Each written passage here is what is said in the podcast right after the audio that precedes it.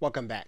Now that we have this new document, we need to go ahead and save it someplace where we're going to remember where it is. So we're going to go ahead and save this as Chapter 1 Outline. So now that we have this saved as Chapter 1 Outline, we're going to change the view in Microsoft Word, and now we're going to go to Outline Mode.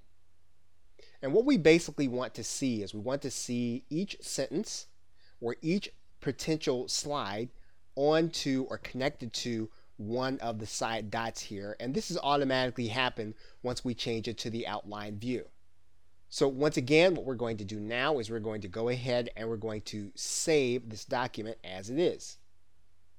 And now that we've done that, we can go ahead and close our outline and we can then open up Microsoft PowerPoint. Now what we're going to do when we get inside of Microsoft PowerPoint is we are then going to go into the view command and then we're going to go to the slide master. And then we're going to scroll all the way up to the top.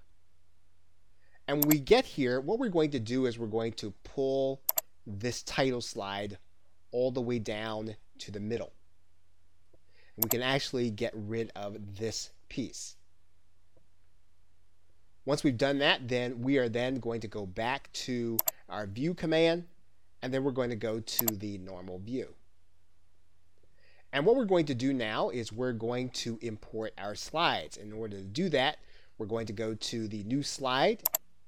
We're going to click the arrow, and then we're going to pick up slides from outline. We're then going to go and find our slides from our outline.